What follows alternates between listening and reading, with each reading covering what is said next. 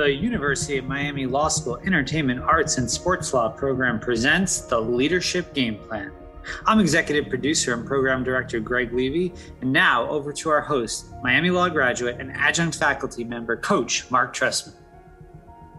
I believe that everyone can lead, no matter who you are or what you do.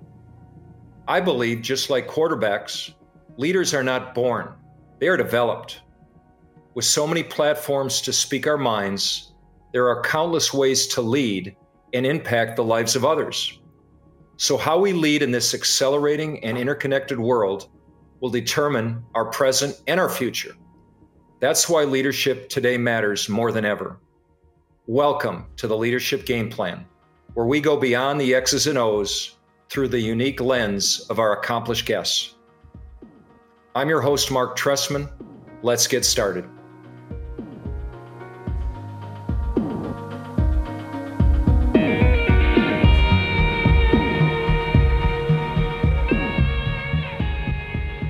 My style hasn't changed, but I've learned a lot along the way. You know, uh, I've learned many lessons. The biggest lesson is the biggest mistakes I made were when I was talking when I should have been listening. I've known Tom Friedman for at least 50 years.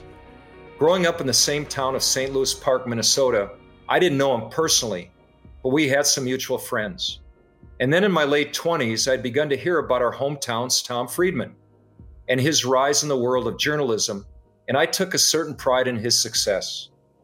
Then in 1989, just weeks before I coached in the AFC Championship game in Denver as the offensive coordinator in Cleveland, a mutual friend called me to tell me about Tom's latest book, From Beirut to Jerusalem. I had been a political science major in college, so I look forward to reading the book that off season. Tom and I will talk more about our hometown shortly. But after reading his book, I not only enjoyed the content, but also Tom's unique ability to simplify so many complex, interconnected issues. Tom's inherent skill and talent resonated with me as a football coach, a game that is not only blocking and tackling, but a complex science as well, where making it simple for players to digest is so important. Tom Friedman is special.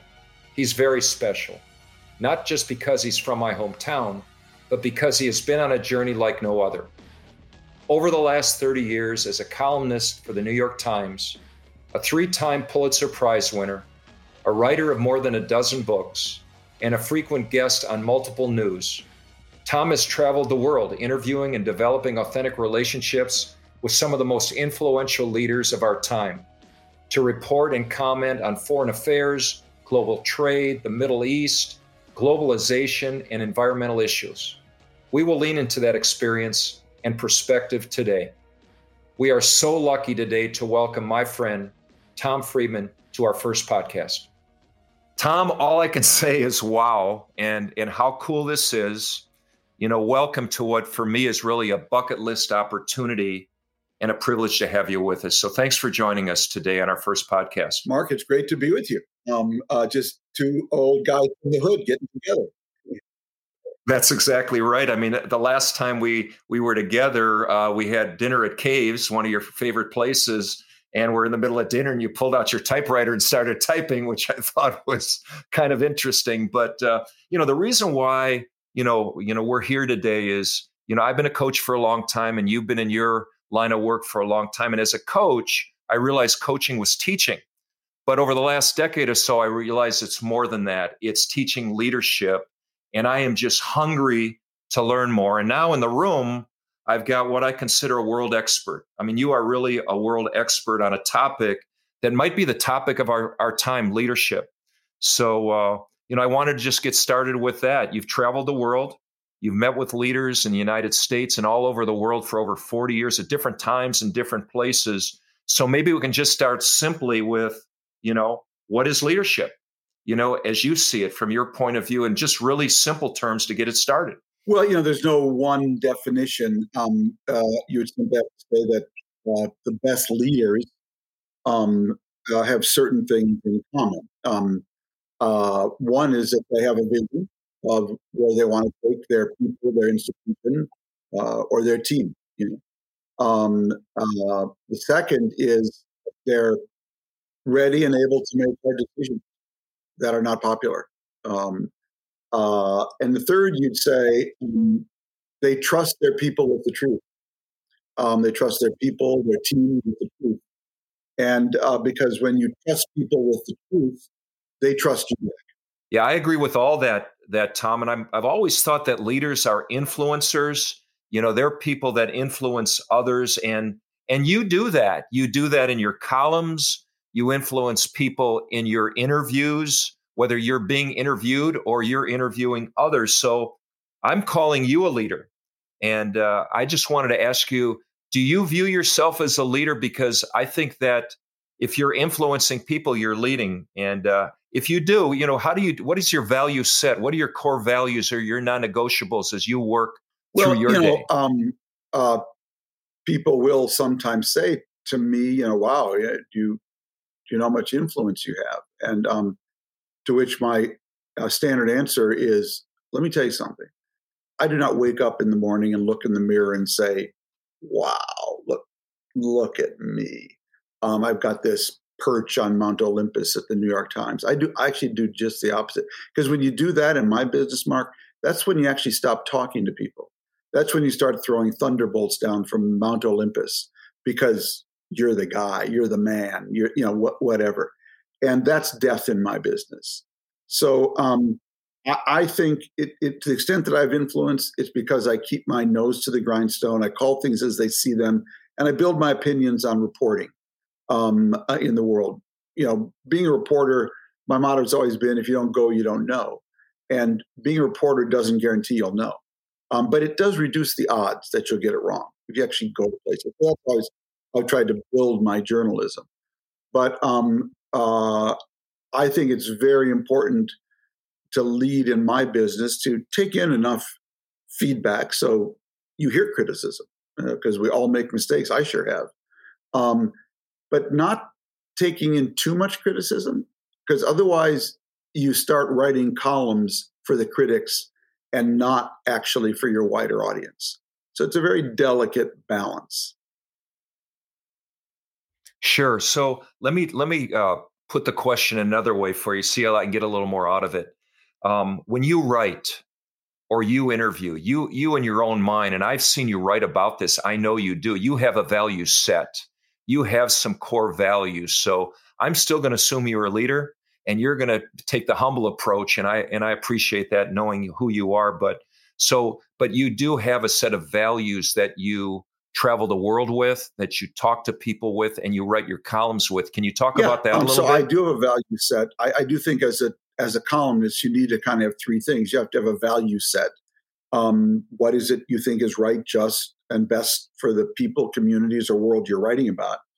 You have to have a uh, a working hypothesis about how the machine works, which is how what are the, how do the big gears and pulleys of the world actually work? So, because what you're trying to do is take your value set and push the machine in that direction. And so, if you don't know how the machine works, you either won't push it or you'll push it in the wrong direction.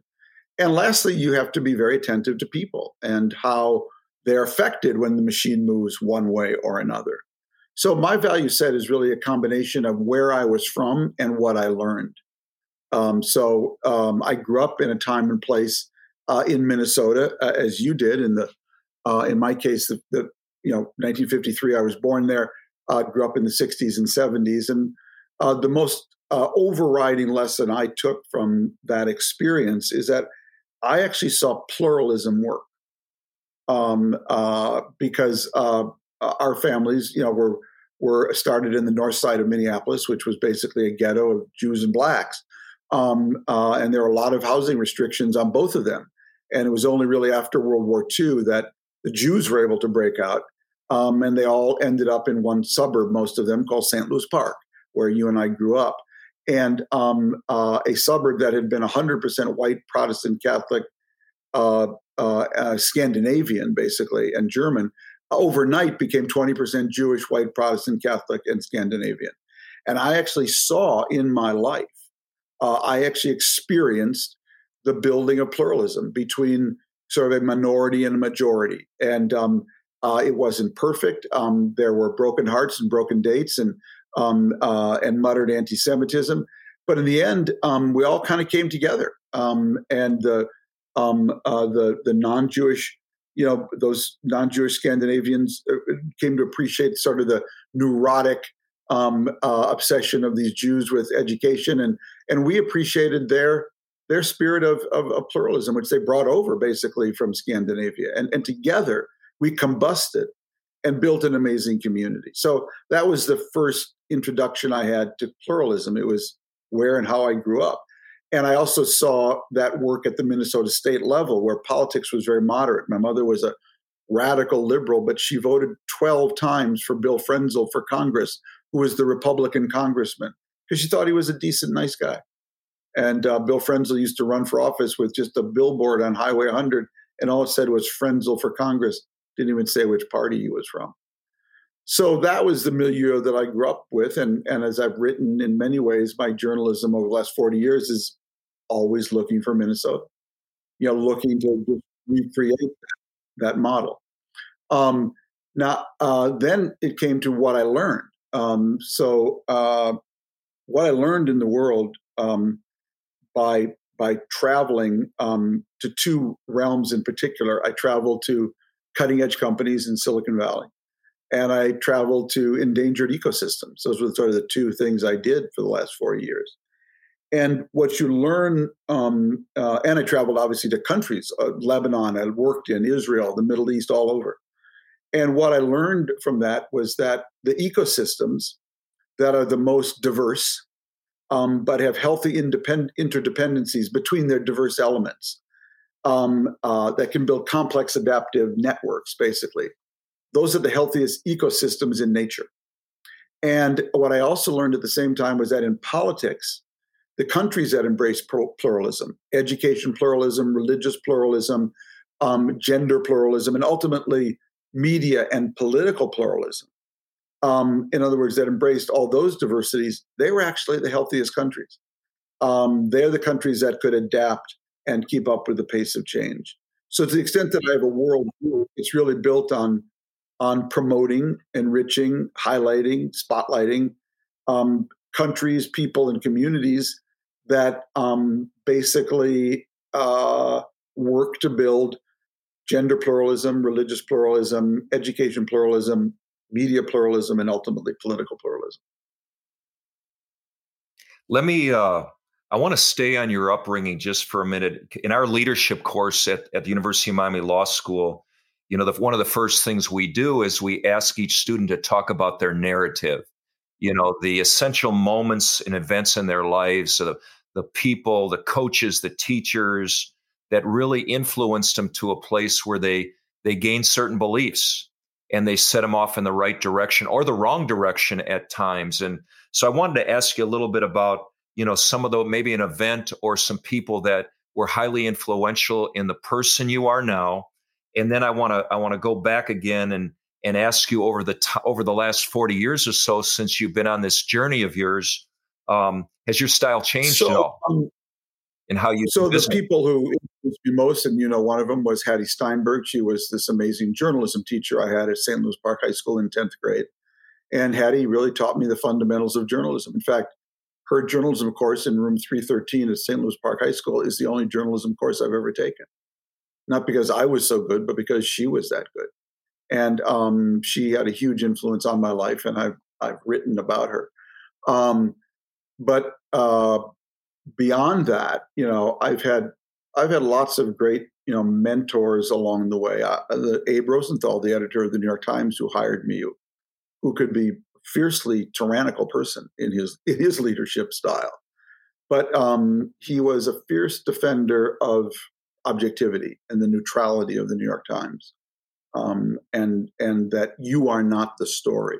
You know, Marc, my my apartment was blown up in Beirut in 1982 in the first week of the war between Israel and Lebanon, and uh, my driver's wife and two daughters were killed in my apartment. I had to help dig them out. One of the worst days of my life. The New York Times would not let me write about it. Think about that. Their attitude was, "You're not the story." Okay, look at all the other people in Beirut whose apartments have been blown up, who have lost loved ones you're not the story. Now they eventually let me write a small box because other people were writing about it. But that was that was such a different journalism culture than today. Today, it's I tweeted about it, I Facebooked about it. You know, if somebody bumps you or scratches your finger, you know, you you write a whole piece about it. Um, and so, so he, th- those people had a, Abe had a big influence on me. Um, uh, Yitzhak Rabin and and uh, um, uh, Shimon Peres were I, I, both knew very well, and uh, they had a big influence on me because they were they were people who changed very late in life.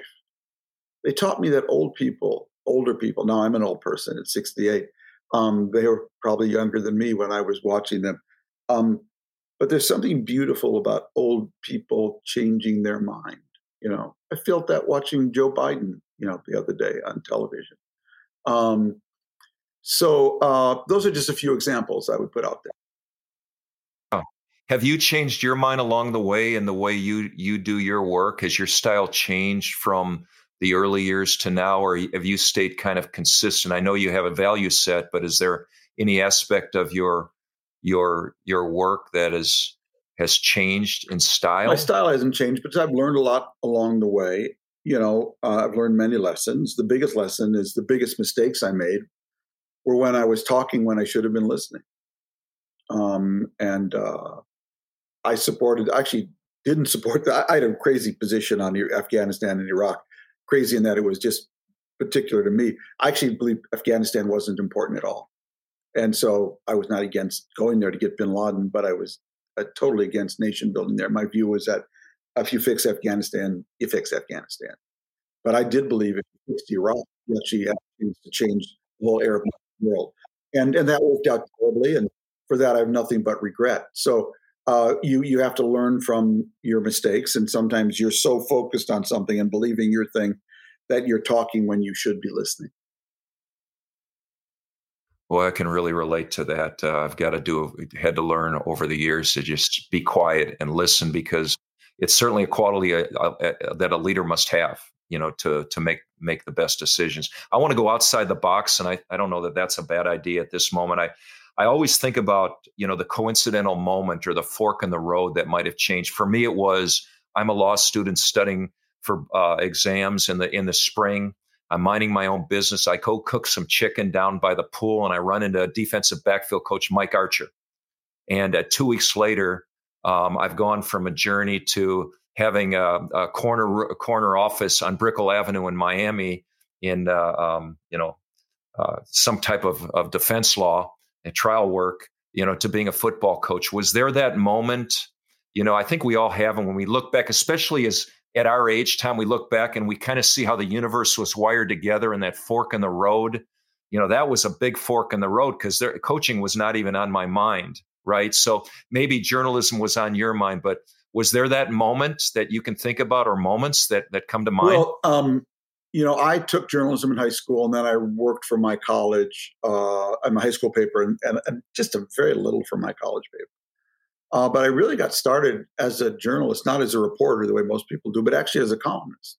Uh, it was 1975, and I was in London. I just met this girl from Des Moines named Ann Bucksbaum, and um, uh, she was studying at the London School of Economics. I was studying at the School of Oriental and African Studies. At the time, Jimmy Carter was running against Gerald Ford for president, and um, Ann and I were walking down the street in London, and um, the Evening Standard newspaper there. You know, they always have these red newsstand boxes, and, and they would always have the paper out with a blaring headline, you know, Brad to Jen, we're finished, or get you to buy the paper. And that day, the blaring headline said, Carter to Jews, colon, if elected, I promise to fire Dr. K. Carter to Jews, colon, if elected, I promise to fire Dr. K. And I stopped my then girlfriend, now wife, Ann, and said, look at that, look at that headline. Um, Jimmy Carter's running for president. He's trying to win Jewish votes by promising to fire the first ever Jewish Secretary of State. That's really odd. And I have no idea what possessed me, Marc. But I went back to my dorm room and I wrote a column about it. For nobody. I just wrote a column about it.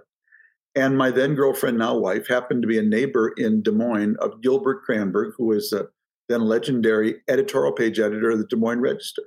And Ann took my column home on vacation, walked it over to his house, handed it to him. He liked it. He printed it on a half page of the Des Moines Register with a big Outh cartoon.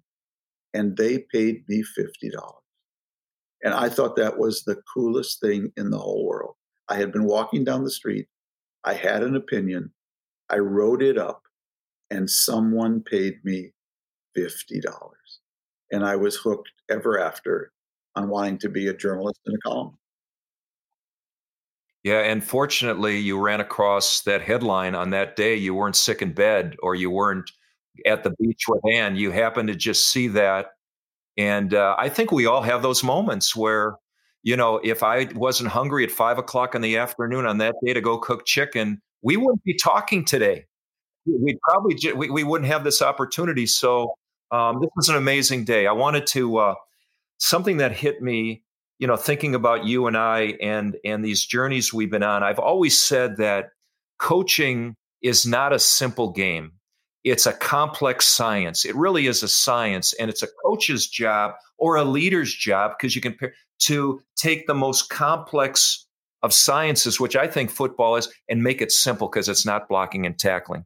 And what i think i have the expert of all time on taking highly complex issues, be it technology, geopolitics, climate change. And I listened to you on a 10 minute interview with Anderson Cooper, and you've broken it all down for the high school student. If they want to understand it, they can listen to Tom Friedman. He's going to tell you exactly what it's all about. How does that happen? How can you, where does that come from? Taking the most complex, interconnected subjects and turning them into the most simple of ideas and and and uh, where where the everyman can understand it. Well, Marc, that's if I gift. knew where it came from, I would bottle it and sell it. it's uh, something that happens chemically in my brain. But the way I describe it to people is, I tell them, I'm actually what is my job? What is my business? I'm a translator from English to English. That's what I do. I translate from English to English. I take complex subjects uh, that people are expressing in English, and I break them down first so I can understand them uh, whether it's how microchip works or uh, how the climate system works uh, or how Beirut works. And then I explain it um, in terms that I can. One of my mottos is, you know, you can make a point or you can tell a story. Always tell a story because the story will carry in it your point and so many others. And always remember the best sellingest book in the history of the world is just a collection of stories. It's called the Bible. So, um, so I try to simplify things and um, uh, and then put them in story form so they're very easily digestible. In my column the other day, I could tell you that um, uh, you know there's a lot of countries in the Middle East like Afghanistan that can't govern themselves anymore. But instead, I told a story that when uh, Emmanuel Macron, the president of France, came to Lebanon last year, he was greeted with a petition from 50,000 Lebanese would France reoccupy Lebanon again? People just, I don't have to make the point. People just need to read that story and they know, you know, what what what I'm talking about. So I'm always alive I'm, uh, to to the people's stories and and conveying things. I also, I do believe that um, simplicity is really important. One of my favorite essays is by a guy named Andy Haldane who worked for the the uh, Bank of England, and he wrote this after the 2008 financial crisis, and he wrote it about all the efforts to regulate, you know, the market after 2008. And um, the essay is built around this central question that he asks: Why are dogs better than humans at catching a frisbee? Why are dogs better than humans at catching a frisbee? And his answer is that because they keep it simple.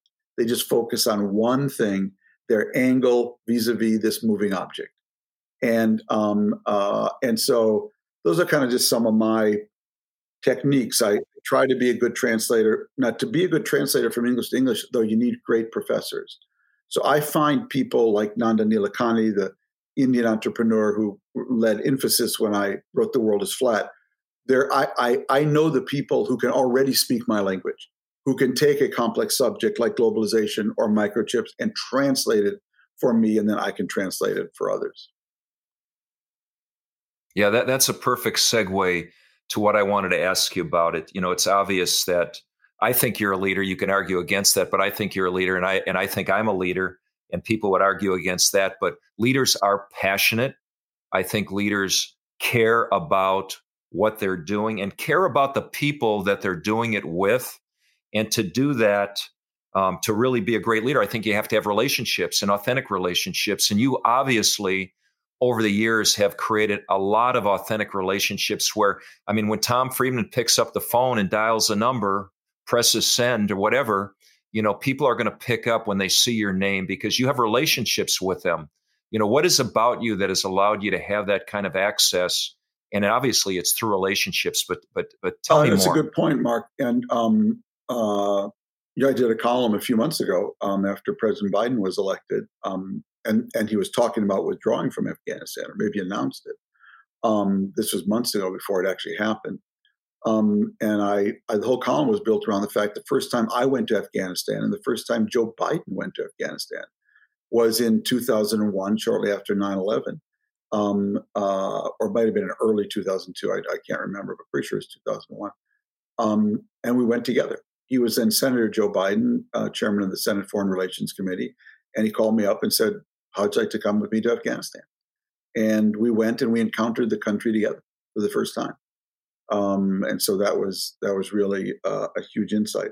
You know, I think one of the keys I have, Marc, is that you know the last four years of Trump were a very bitter, divisive time, and you had to either be on one side or the other um, if you saw the world the way I did, and you saw Donald Trump as as a, someone who really was, I think, a danger to our democracy.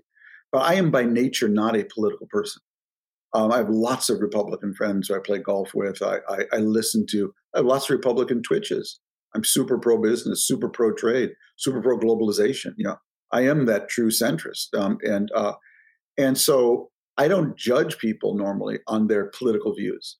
Um, even when I disagree with them, I mean, I can still find I can agree with them on many other things. So I've learned a long time ago people don't actually listen through their ears; they listen through their stomach. And uh, if you can make a gut connection with people, they actually don't care about the details. If you can't make a gut connection with people, you can't show them enough details. And so that's always been my method to my madness. I try to connect with people. And that's why the book I'm working on is called What You Say When You Listen. Um, because listening is important for two reasons. One is what you learn when you listen. You learn a lot. And as I said, all the stories I got wrong were because I was talking when I should have been listening. Um, but the more important thing is what you say when you listen. Listening is a sign of respect. And it's amazing what people will let you say to them if they think you respect them. And if they don't think you respect them, you can't tell them that the sun is shining. No, that's exactly right. And that kind of leads me into trust, you know, as being, you know, people that you have relationships that you talk with, they trust that you're going to use the information wisely and confidentially and so forth. And I wanted to bring our your very good friend and my friend Dov into it a little bit because you talk about him at times. You've had conversations with him, and I, I know he's kind of a go-to guy. And you know, Dov defined it, it trust, I think, beautifully as a legal performance enhancing drug. You know, and uh, you know, he talks about why trust is so important. And you've got to be able to, you know, from your perspective, see trust as a very important element to your job. And I just wanted to, you know, have you hit on that a little bit with maybe even talk about some of the great leaders that have trusted you along the way and what their strengths were. Just maybe a couple of examples yeah, of no, that. Trust is really the coin of the realm, as my friend George Shultz used to say. Um, and it, it's actually everything because um, when when there's trust in the room, uh, it's like a hard floor. You can dunk a basketball, even if you're a five seven little guy from Minnesota. If you can jump off a hard floor, the absence of trust is like the Syrian desert. You can't jump a millimeter. So back in 2002, Saudi Arabia's King Abdullah decided he wanted to put out a peace plan, and he invited me to Saudi Arabia to be the one who he put it out through. And um, that was because he trusted me. By the way, we weren't pals at all. I'd written very critically about Saudi Arabia, but he knew that um, that I'd be an honest guy. That I, if he if he said it uh, and said it well and straight, that I would write it that way, and that I and that if it came from me because readers trusted me, then he would be able to leverage my trust to get his voice out. And that's really what what you want in this business. I'm not a you know um, some beautiful guy or gal that anyone wants to talk to. You know, I'm a little nebbish from Minnesota. I, I you know I don't exactly command the room when I walk in, um, but my I my trust is your currency in your column, and when people readers trust you, um, uh, and lots of readers around the world trust you, that is huge leverage because then leaders know that if they persuade you of their point of view and you share that point of view in their in your column, it will actually reach a lot a lot more people than than people maybe who are their trained seals who just say what they want to hear. And so, um, uh, you know, as a reader, as a writer, excuse me, I want my favorite comment from a reader is the reader who writes and says, you know, I don't usually agree with you, but I, I like that point you made today. Um, or I hate reading you, but I made it, and I always write them back and say, you know, I, I so appreciate that because what it says is even though we disagree, you want to know what I have to say. That means there's something going on between me and that reader. There's some level of trust. They know this guy's a this guy's I hate what he says, but he's he's not dishonest. He's not trying to be dishonest. You know, this is a guy who's on a journey of inquiry. He sees the truth differently from me, but there's something in there that I respect. And so, because of that, people will get more mad at me when I disagree with them or they disagree with me. But um, uh, that's that to me is what it's all about: building that trusted relationship between you and your reader and you and your sources. Yeah, that, that that's awesome. I wanted to hitch on something that since I I read Thank You, um, I wanted to kind of address and create some some uh, comparisons. Uh, you, have interviewed and talked with and had relationships with so many leaders prior to 2007, right?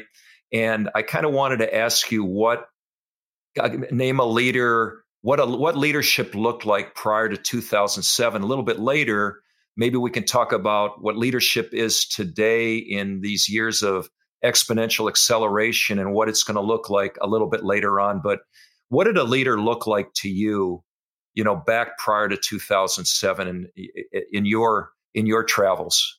A good leader and and some well, of the characteristics. Of a good leader, um, and I would say Steve Jobs, who I who I knew was was this, even though he could be a very difficult person is to know you want something before you know you know you want something.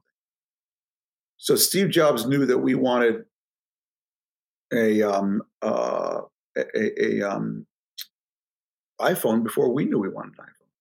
He knew we wanted a iPad before we knew we wanted an iPad. Um, uh, you know, and um, uh, that to me is that's a that's a very different kind of leadership. It's kind of a uh, a, an, an, entrepreneurial leadership. Um, but he he really um, uh, he really had that. Um, you're talking about people before you know 2007. You know, um, obviously Anwar Sadat was a leader. You know, he was ready to go against all the currents of history in his neighborhood and fly to Jerusalem and offer to make peace with Menachem Begin. You know, that's again the example of the old guy changing his mind. Yeah. Those are, those are yeah. Are there differences between maybe you could, you know, are there differences between political and corporate leaders? Or is there are they substantially the same well, thing? They are because corporate leaders are responsible to shareholders and employees, and um, uh, political leaders are responsible to voters, and those are different constituencies. But good leadership in both is is the same. It's telling people, it's having a vision, leading people at that vision, telling people what they want to hear, sometimes making really hard decisions that hurt people, firing people, uh, and the like. And um, uh, but but uh, but staying the course and being a good listener and trusting people with the truth, because when you trust your employees, your customers, uh, your citizens with the truth, they trust you back. You know, in uh, in our law school class, you know, we talk a lot about leaders, the must of leaders, and you know, two things are really humility and self awareness. You know, those are those are big. And you know, Dov talked about it uh, when you asked him about Mandela, right? And Mandela said, you know, the most important leadership attribute is humility. And I don't, I think, you know, without humility, as we found out over the last four or five years, there's going to be chaos everywhere. And so I, I just want, yeah, what are because, your thoughts I on mean, that? You know, the point Dov made was that Mandela made himself small so others could be big. He made himself small so others could be big, and he he he he let he led through them uh, in in that way. I think it's very very important. You know, um, and I I again because I'm I'm not leading anybody except my assistant Gwen Gorman. You know, uh, in the in the physical sense, yeah. But um, I I try to have my influence through my column, through inspiring, informing, um, uh, sometimes agitating people to think about the world in a different way. But again, the way you lead in my profession is very different. You have to lead with that humility. Um, you can't you can't be up there on Mount Olympus and say because I said it, it's true. That's when journalists get in trouble. I don't need an editor. No, everybody needs an editor. Just like a player would say, I don't need a coach. No, actually, everybody needs a coach. Um, and so you you've got to know when to when to lead and when to reach out at the same time. Yeah, I just believe it's it's incredibly important that you know as leaders we put our followers and the people that we influence first. Okay, so this has been awesome. I want to finish up with just a couple of things. Okay, um, and if you don't mind, I wanted to talk about what I consider the other leader in your family, and that's Ann. So so last week, last Sunday, I'm watching a morning show, and of course, Tom Friedman's always on a morning show, and he was. Um, and he did a great job. And of course, it's been a humongous week for you. I'm sure you've been enormously busy with the events around the world in Afghanistan. And then I switched over to my recordings because I always watch Sunday morning, and uh, and I, I, turn it on, and there's there's Ann Friedman, you know, a leader in D.C., a leader in philanthropy, and and there's Tom Friedman taking pictures of her proudly, and uh, I just uh, I thought uh, you know I, I, I needed to just take a minute and and let you talk about her and what she's done in the community and what she's doing there you know as a leader in her own well way. In, in my world you know um, Marc I I am now Mr. Ann Friedman and rightly so. Uh, because Ann had a vision eight years ago of she had been a reading teacher of building a museum of language arts that promote reading literacy and love of language. And um, she went out and hired some consultants and and uh, uh, sort of developed the idea. She created a board. Um, she went out and uh, got some museum designers, and um, uh, and she was in a position to fund it herself uh, up to a point, and then got the mayor of Washington D.C. to give her one of the most historic buildings in D.C. would have been completely run down, the, the Franklin School at 13th and K, and she turned it into Planet Word, the world's first um, uh, interactive, voice activated museum about reading literacy and love of books. And CBS Morning News did a wonderful piece on her last Sunday. And um, uh, we were just talking about it last night, not in a self congratulatory way, because people now call her and say, How do I start? I want to start a museum like you did. And um, uh, and we were just talking about if they only knew how hard it was, you know, um, how many obstacles she overcome to um, get to where that morning show is. Uh, you know, uh, what what it profiled on CBS. So my wife is a real leader. Um, uh, uh, she's uh, she's tough, but she listens and she knows how to attract good people and and inspire people um, by a vision. She had a really big vision. Um, to be fair and and uh, brutally honest, and um, I've I've learned a lot watching her. Yeah, she had a vision. She had a proactive plan to get it done. And like every leader, she had an inner circle. Were I, you part of that inner I circle was, I was on a nightly basis? Early points and for a long while, the inner circle, the only part of it. So uh, it's been it's been a great labor of love for her, and it's been great to see it executed. Okay, let's go one one a couple of final things. I know I'm extending um, my time here, but I got to talk about golf just for a minute. Okay, so I've been playing real. I had both my hips replaced. I hadn't really played golf. I I grew up with friends who had golf memberships, but we didn't. And I know you had an opportunity. You can talk about that if you want, because I'd, I'd like you to. But now I had my hips replaced, and during the pandemic, golf was my life. And I not only love to play it, but I like to practice it.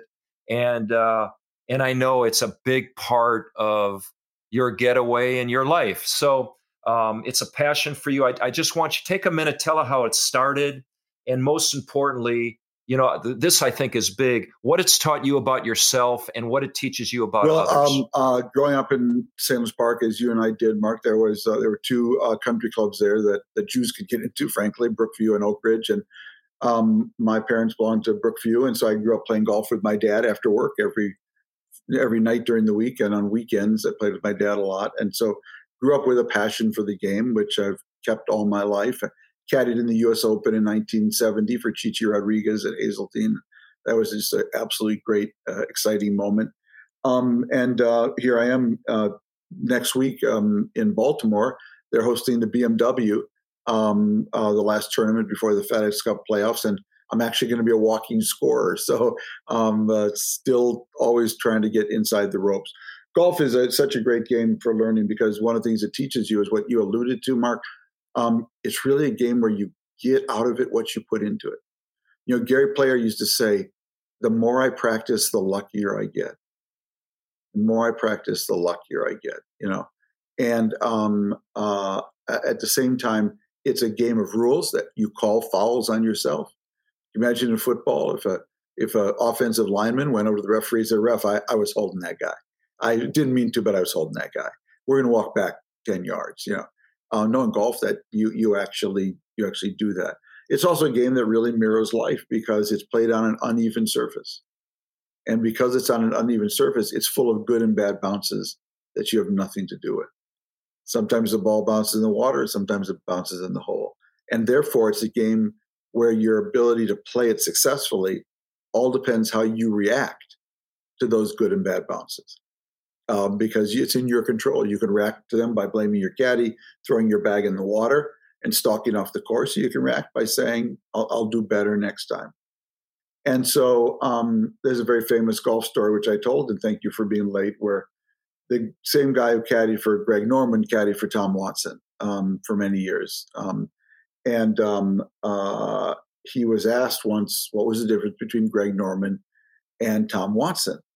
And he said, well, it's very simple. You know, they'd each hit a 300 yard drive down the middle of the fairway, and, and Norman's drive would end in a divot.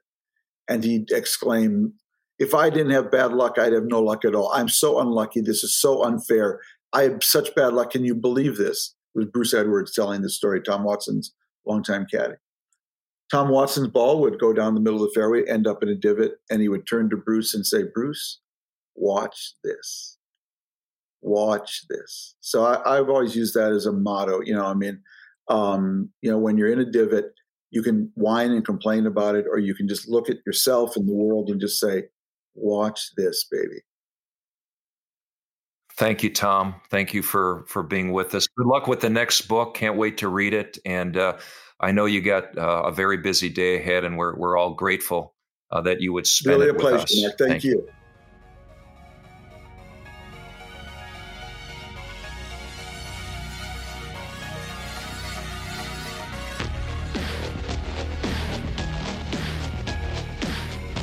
Before we close it out today, I do want to thank our sound engineer, Christopher Elzadi for his professional work on this project, uh, to our research assistant and fellow attorney, Nick Rossi, who's done a great job in, in background and uh, gathering information and data for us, to our music by Calyptra, and to the one and only Greg Levy, our executive producer, associate dean, and director of entertainment arts in the sports law program at UM Law.